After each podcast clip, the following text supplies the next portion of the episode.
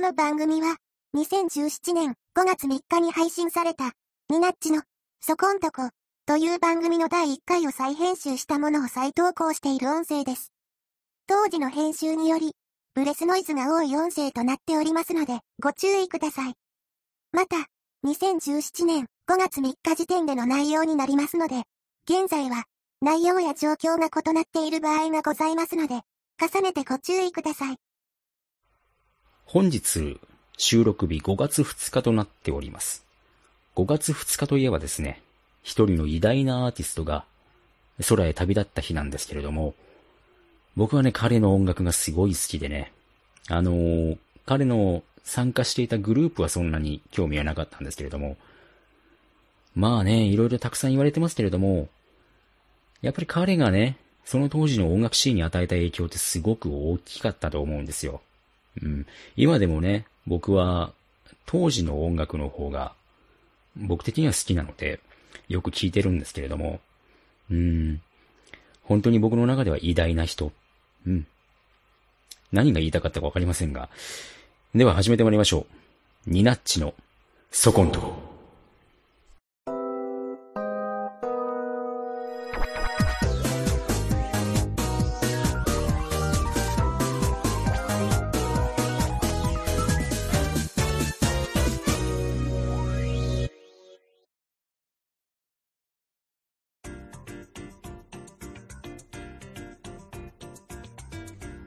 こんにちは、ニナッチです。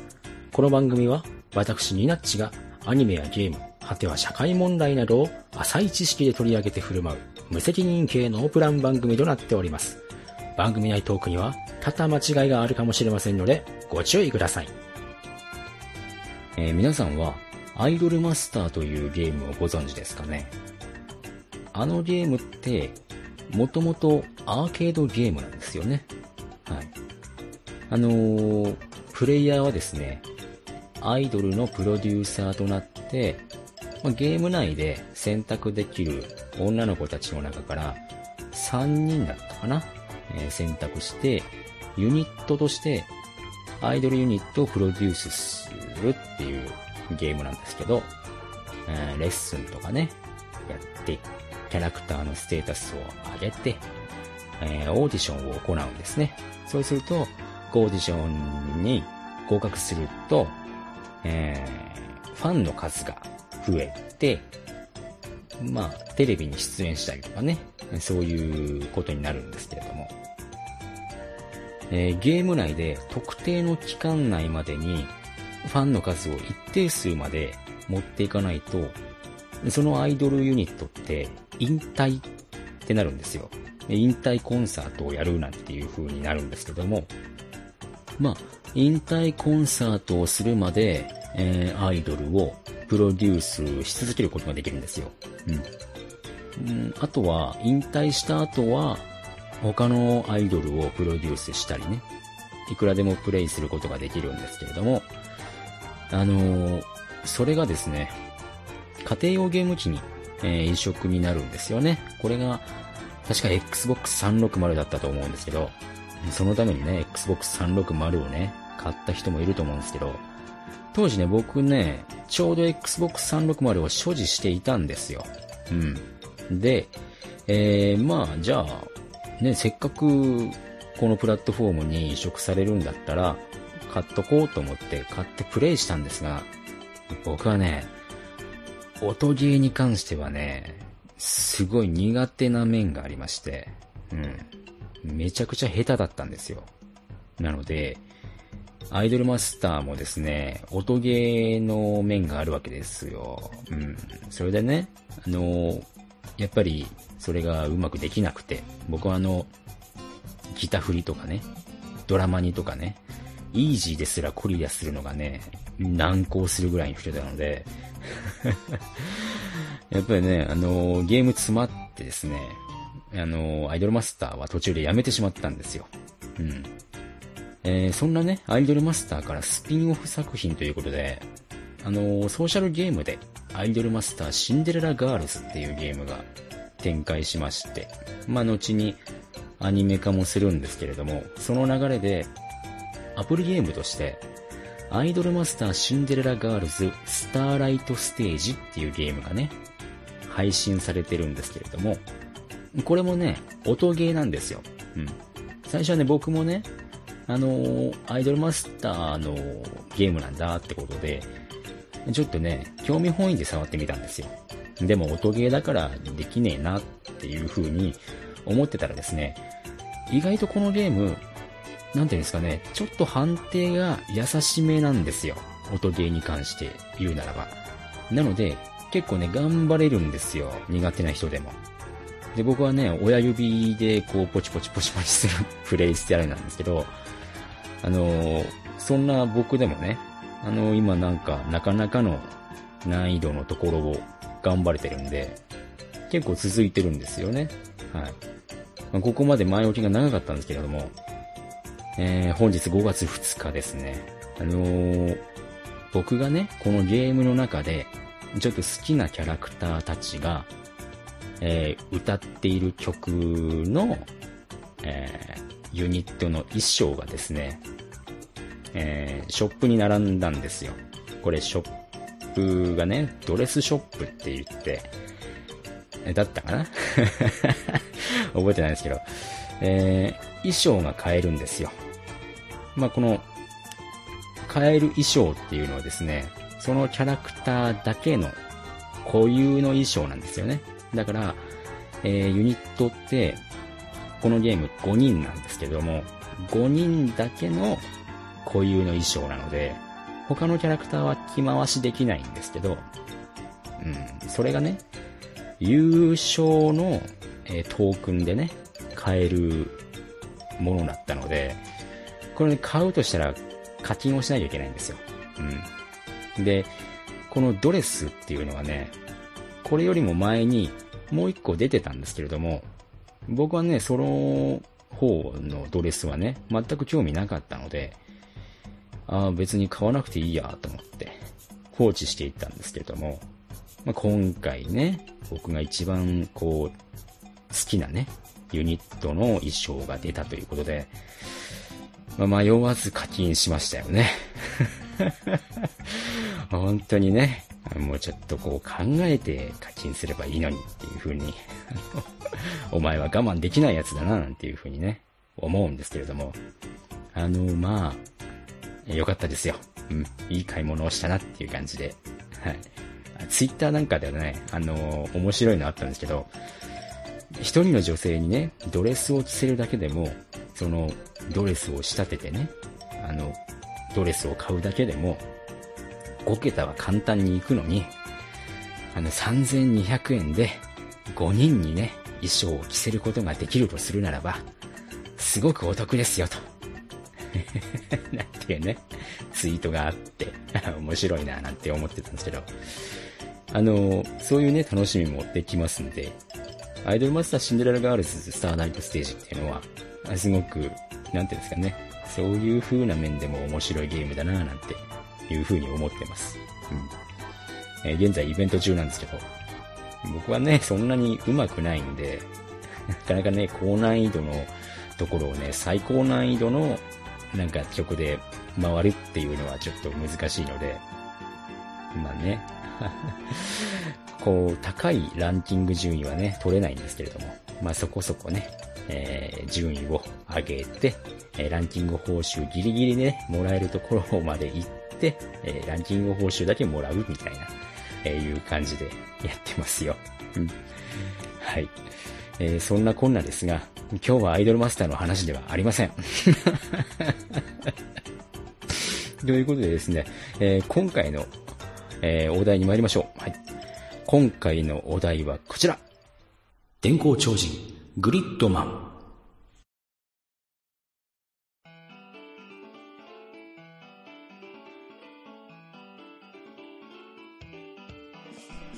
はい、ということでね、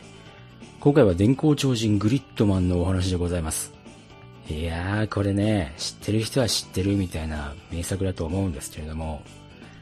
この本作はですね、つぶらやプロダクションの創立30周年記念作品なんですよね。で、つぶらやプロにとってはですね、ウルトラマン80以来のあのー30分枠の、え連続テレビシリーズってことで、えー12年ぶりにね、テレビシリーズなんていう風にあるんですけど、なんでこんなに12年ぶりなんてね、時間が空いたかっていうと、あの、つぶらやプロダクションとですね、TBS の確執の時代があったんですよね。このウルトラマン80っていうのはね、やっぱりね、こう、制作サイドのつぶらやと、あの、TBS 側でね、ちょっとね、意見の対立があったりして、路線変更がね、こう何回も何回もされたんですよね。そういう感じでね、あの、つぶらやがですね、ちょっとこう、プチーンってきちゃいましてね。えー、何やねんっていう風な感じで、もう、すごい猛抗議した結果ね、あの、つぶらやプロの方は、えしばらくね、TBS の、あれ、出入り禁止みたいな感じになったなっちゃったみたいですね。うん。そういうことで、なかなかね、こう、ウルトラマンのテレビシリーズって、できなかったんですよね。うん。でもまあ、この、なんていうんですかね、グリッドマンの制作協力であった富士通ですかね、の後押しによってね、これが実現したっていう感じなんですけど、あのー当時ですね、これ、宝なんですよね。宝トミーなんですよね。バンダイじゃなくて、宝トミーが、えー電脳警察サイバーコップっていう、えー作品があるんですけど、これは東宝の作品なんですけどね。うん。この続編を、えー企画してたんですけれども、まあ、うまくいかなかったってことで、その、もう一つね、別のチームで、こう、巨大ヒーローの作品を撮ろうとしてたチームがあって、それがビッグマンっていう作品の企画だったんですけど、まあそこに、サイバーコップの続編の、えー企画スタッフが、えー合流して、えーその企画がね、グリッドマンということで、なっていくわけですね。まあ、当初はですね、あの、東宝の方にね、制作を発注しようかなというのも検討されたんですけれども、まあ、巨大ヒーロー作品ということで、まあ、その実績があるつぶらやプロダクションにね、お願いしようということで、まあね、宝トミーとつぶらやプロダクションの作品ということで、結構珍しいお話ですよね。うん。で、一方、つぶらやプロの方はですね、まあ、30周年記念作品として、ウルトラマンのシリーズを、あのー作ろうかななんて検討していたんですけども、うまく実現しなくてですね、まあ、その企画が、えー舞い込んできたということで、このグリッドマンを30周年記念作品ということで制作したみたいですね。はい。まあね、大人の事情がいろいろありましたけれども、うまくグリッドマンはね、えー制作に入ったという感じで、えーグリッドマンはね、当初半年ぐらいの、えー作品展開で、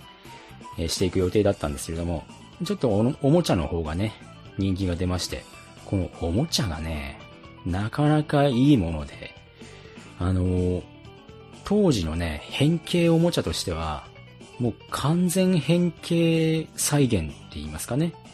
かなり良かったんですよ。で、現在もね、その、おもちゃ自体は、グリッドマンのおもちゃ自体は、かなりプレミアな価格がついていて、なかなかね、あのー簡単な価格では手に入らないみたいですよ。で、この作品、シナリオとか設定がなかなか時代を先取りした面白い設定でね。あの、この作品自体は1993年なんですけども、当時としては、まだパソコン通信の時代だった気がするんですよね。インターネットのまだ時代じゃないですよ。Windows 95がね、95年ですから、まだパソコンというものが、まだまだ認知されていない時代に、こういう設定が出てくるんですけれども、まあ、えー主人公の少年少女3人が、まあ、中学生なんですよね。ただ中学生ながらですね、なんか3人だけの秘密のラボを作っていて、その3人で中古パーツを集めて、コンピューターを組み上げるんですね。それをジャンクっていう風に彼らは呼んでるんですけど、まあ要は手作りですよね。自作パソコンってやつですよ。うん。いやー、すごい設定ですよね。持ってくるのが。はい。で、そんな3人と同じクラスメートの、えー、少年がいるんですけれども、彼はなかなかね、こう、陰気な性格で友達がいなくてですね、まあ、コンピューターオタックとなってね、こう、部屋に閉じこもってばっかりなんですけれども、えー、そんな彼がですね、こう、コンピューターでハッキングを仕掛けるんですね。そう。そんな時代にまだハッキングっていう設定もなかなかすごいんですけど、で、そんな中ね、目の前に現れたのが、このハイパーワールドっていう異次元から来たですね、魔王カーン・デジファーっていう存在なんですけれども、まあ、いわゆる、この世界でいうところのコンピューターウイルスみたいな存在ですね。うん。で、そんなカーン・デジファーがですね、あの、少年のコンピューターに寄生して、コンピューターワールドに生き、生きることになるわけですよね。はい。で、そんな少年、たけしっていうんですけども、たけしの負の感情につけ込むカーン・デジファーはですね、たけしを意のままに操って、様々な怪獣を作り出して地球を破壊して征服しようと企むわけですね。主役の3人、えー、ナオと一平、ユカ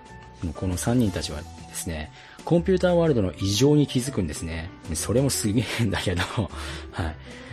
えー、そんな中ですね、えー、一平がですね、このコンピューターの中で CG グラフィックスを作っていたんですよね。それがグリッドマンっていう CG なんですけれども、そんなグリッドマンの CG にですね、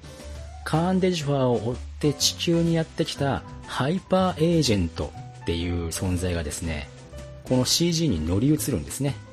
で、そこで電光超人グリッドマンという存在が出来上がるわけですね。はい。で、グリッドマンはカーンデジュファーが地球をね、征服しようと企んでるから、君たちに協力してほしいということで、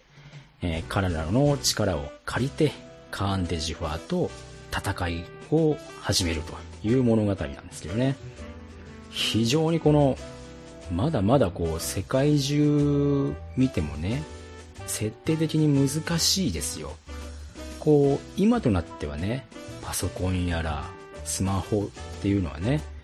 この、僕らにとっては当たり前の存在ですけれども、そんなものが全く当たり前じゃなかった時代に、こういった自作パソコンですとか、コンピューターワールド、まあ、ネットワークですよね。こんなものの設定を持ってきて、コンピューターウイルスだとか、はい、そういうものを取り込んで世界を作っていったっていうのは、なかなか先進的なね、試みだったと思うんですよね。で、まあ基本的に作品の中でね、戦いをしていくお話っていうのは、まあ敵側のたけしが作った、えー、コンピューターの、まあコンピューターウイルスですよね。うん。それが怪獣の形をしてるんですけれども、まあコンピューターワールドで、えー、悪さを押し出すわけですよ。はい。で、これを利用するのはですね、パソコン通信なんですけど、まあ、パソコン通信でどこかのコンピューターに侵入して、そのコンピューターウイルスである怪獣が暴れて、プログラムを破壊して、で、そのコンピューターが暴走をして人間界が大混乱に陥るみたいなね。そういう感じなんですけれども、あの、パソコンだけじゃなくてね、なんかドライヤーとかにもこう侵入したりしてね、なかなかあの、なんていうんですか、今で言うところのネットワークで繋がっている家電製品みたいな設定もあるんで、すごいですよね、こういうところ。未来はこういう風になっていくんだみたいなところがね、あのー、設定として取り組まれていて、なかなか面白いんですよね、これね。まあ、登場する人間たちが、え、基本主役の、え、主人公たちっていうのは、まあ、中学生という設定で、ストーリー全体が若年層の視点で描かれてるんですよね。うん。で、このグリッドマン側のナオトたちとカーンデジファー側のたけしっていうのは同級生であり、お互いに面識はあるんですけれども、互いに敵対する立場であることはね、あのー、最終回の方になるまで全く気づいていないんですよね。そこもなかなか面白い感じなんですけれども。このね、作品でやっぱり大きいものは、変形とか合体っていうものがあるんですよね。うん。あのー、サポートメカっていうものが出てきて、まあ、これもね、あの、主人公たちが作ったプログラムを、えー、送り込んでね、えー、グリッドマンのサポートメカっていう感じで、えー、利用することができるんですけれども、まあ、これがね、あの、武器になったりですとか、盾になったりですとか、中にはこう、戦車とかね、なんかジェット機みたいな感じの、えー、メカが登場して、それとグリッドマンが合体することで、なんか巨大ロボになってっていう風な感じなので、すごくね、こ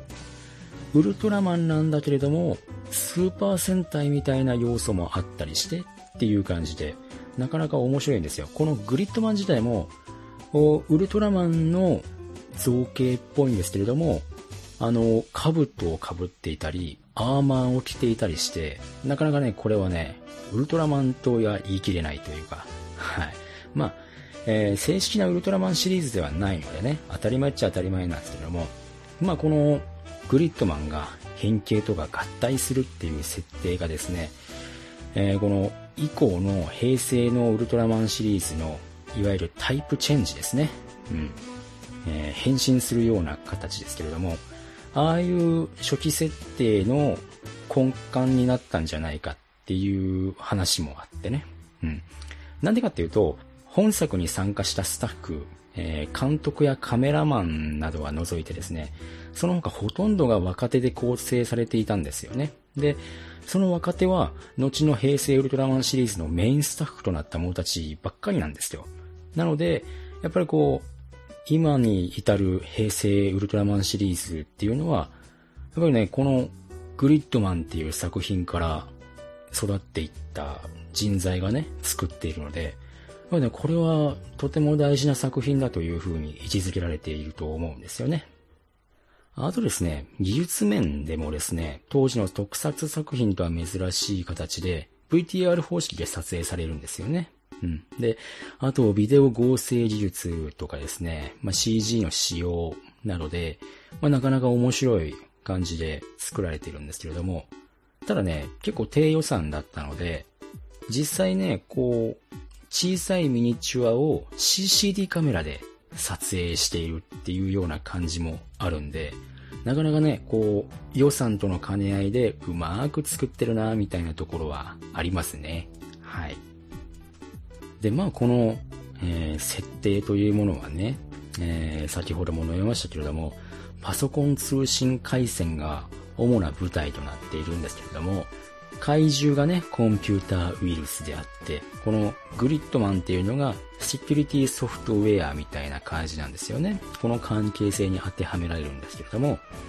怪獣が暴れている場所もね、あの、コンピューターワールドなんですけれども、まあ、IC をイメージしたセットになっていて、まあ、その範囲はですね、病院ですとか、学習塾という公共施設とかですとかね、まあ、さっきも述べたようにドライヤーなどの家電、あと、自動車の内蔵電話ですね。自動車内蔵電話ってね。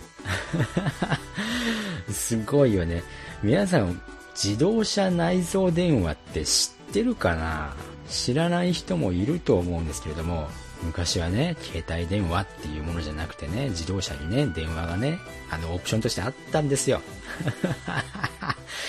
いや、すごい時代の進み具合ですよね。うん。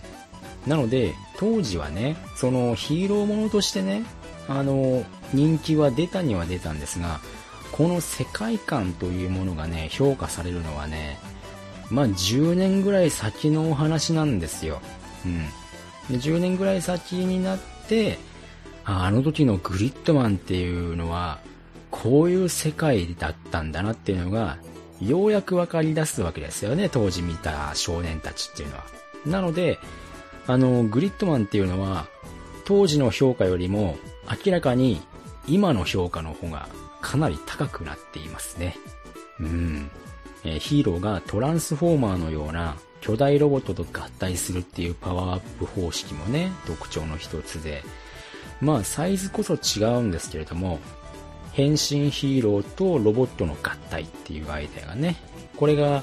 えー、まあ、後にね、こう、勇者シリーズですか。こういうダーグオンとかでも採用されるようなね、感じで、いろんな作品にね、こう影響を与えているんですよね。これなかなかすごいと思うんですけどね。うん。で、まあ、この作品からね、ウルトラマンシリーズのスタッフがね、育ってるんだよっていう話でしたけれども、あの、ウルトラマンメビウスですね、2006年ぐらいでしたっけ？あの、メビウスのお話の中で、えーこのグリッドマンの監督がね、お話を担当する回があったんですけど、そのお話がね、メビウスが、えー自らデータ化してコンピューター世界に突入して戦うっていうようなね、あの、お話なんですけど、これがね、メビウスがデータとしてコンピューター世界に突入する演出がね、まんまグリッドマンなんですよ。こう、なんかね、回線みたいなワームホールが開いて、こう、そこをヒューンって飛んでいく、ね。あの、グリッドマンのオープニングを見れば、ああ、こういうことね、みたいな感じなんですけど、はい。ややりたかったんだな、みたいな感じでね、面白いんですけど。で、あとね、ウルトラマンゼロだったかな。これにジャンボットっていうキャラクターが出てくるんですけど、これがね、すごくグリッドマンに似てるんですよ。は いで、まあ、制作側ね、これはグリッドマンじゃないよっていう風に言ってるんですけど、あの、公式でもね、ジャンボットってグリッドマンに似てるよね、みたいなね、ネタがあったりしてね、も うまあんまお前ら、グリッドマン真似したんだろうっていう風な 感じで、えーグリッドマンのオマージュなんだろうっていう感じなんですけど、あのージャンボットにね、変身する少年の名前ってのが、ナオっていうキャラクターなんですよね。で、このグリッドマンに変身する主人公の少年は、ナオトっていう名前なんですよね。うん。これはもう全然無関係じゃないだろっていう感じで。うん。まあそういう風にこうリスペクトがあるみたいですよ。やっぱりね、こう、思うところはあるんでしょう。あとにあの、おもちゃのプレミア価格っていうのもお話ししましたけれども、えー、このサンダーグリッドマンっていうのがね、一番高いみたいで、この3、4万とかね、ザラにならないぐらいの、えー高値がついてるみたいですよね。うん。で、2005年ぐらいにですね、いきなり ABEX から DVD ボックスが発売されて、で、このボックス形式の販売だったんでね、これ、今では10万を超えるプレミア価格がついてるみたいですよ。すんげえ高いな、これ。えーで、まあ、後にね、あの、廉価版の DVD が出たので、まあ、この DVD ボックスを買わなくても、グリッドマン見れるっていう風な時代にはなったんですけどね。うん。で、あのね、いつだったかな ?4、5年ぐらい前だったんですけど、あのー、つぶらやヒーローのアクションフィギュアブランドで、ウルトラアクトっていうのがあるんですよ。うん。えー、まあ、そのウルトラアクトでね、フィギュアなんですけど、グリッドマンがリリースされまして、マジかっていうことで、はい。すごくね、この作りもいいし、なかなかね、このウルトラアクトいいんですよね。で、別にこの高騰してるわけでもなくて、普通のウルトラアクトの値段4000いくらぐらいかな。うん。で、今でも買えるみたいですね。はい。で、2015年にね、ちょっと、ニコニコ動画でね、なんか話題になったのは、あのー、何でしたっけね、日本アニメ見本市だったかなっていうところで、まあ、短編アニメとしてね、このグリッドマンが、えー映像化されてね、この映像の中身っていうのはね、グリッドマンシグマっていうね、企画があったんですよ。ね、グリッドマンの終わった後に、テレビくんとかだったかな？で、雑誌でこう展開した物語だったんですけど、まあ、展開したっていうかね、あの、スチール写真の、あの、ページでこう展開するようなお話なんですけど、そういうね、あの、その映像化されなかったグリッドマンシグマがアニメで映像化されたなんていう風にしてね、すごくこう話題になってました。うん。今でもね、グリッドマンやっぱりね、静かにこう評価の高い作品として、その人気は出てますね。はい。でね、僕はね、当時ね、うーん、年齢的には特撮ヒーローをね、見る年齢じゃなかったとは思うんですけど、僕ね、弟がいたので、やっぱりね、弟が見るテレビ番組を、まあ、必然的に僕が見るっていう形にはなるわけですよ。うん。まあ、やっぱりね、あの、小さい子が見る番組の方にね、テレビはあっちゃうので、うん。で、やっぱりこの影響でね、グリッドマン見てたんですけど、なかなか面白かったよねっていう感じで。うん。このグリッドマンはね、あの、キャラクターボイスが声優のね、緑川光さんだったりしてね、面白いんですよ、これが。なかなかね。やっぱりね、安心安定の緑川光ということでね、えー、なかなか熱い演技をしてくれるんですけどもね。うん。で、このグリッドマンはね、ウルトラマンとかの制限時間も、まあ取り入れてるんですけども、このグリッドマンはね、コンピューターワールドの中では、えー、活動時間が10分間ぐらいですね。うん、3分しか動けないウルトラマンよりは全然長く戦ってられるんですけど、あとね、この少年たちが基地にしている、えー、自作パソコン、ジャンクの中に住んでいてですね、このジャンクが電源が確保できなくて、あのー、落ちたりするとですね、パソコンが落ちたりすると消滅しちゃうっていう危機もあるんですよ。で、あと、このジャンクもね、手作りのパソコンなので、処理落ちとかするんですよね。で、処理落ちをしたりすると、なかなかこのグリッドマンなかなかピンチになったりするんで そこら辺、あの、よく考えてあるな、みたいな感じでね、非常に面白い設定なんですけど、これがね、こう、面白いという風に分かるためには、この、コンピューターの知識っていうのがある程度必要ですからね。うん。やっぱりこう、この作品自体は、時代をちょっとこう、間違えちゃった作品だと思うんですよね。もうちょっとこう、5年後、10年後ぐらいに展開した作品ならば、すごいこう評価が高くて人気の出た作品になったと思うんですけどね。そこら辺は、うん、時代を間違えた名作というんでしょうかね。そんな感じはしますね。で、この作品主題歌もね、僕好きで、あの、オープニングの夢のヒーローとか、えー、あと、エンディングのもっと君を知ればとかですね。うん。鈴木喜三郎さんが歌ってる作品なんですけどね。これはなかなかいい曲だと僕は思うんですけどね。うん。なかなかね、こう、口ずさみたくなる熱い曲ですよ。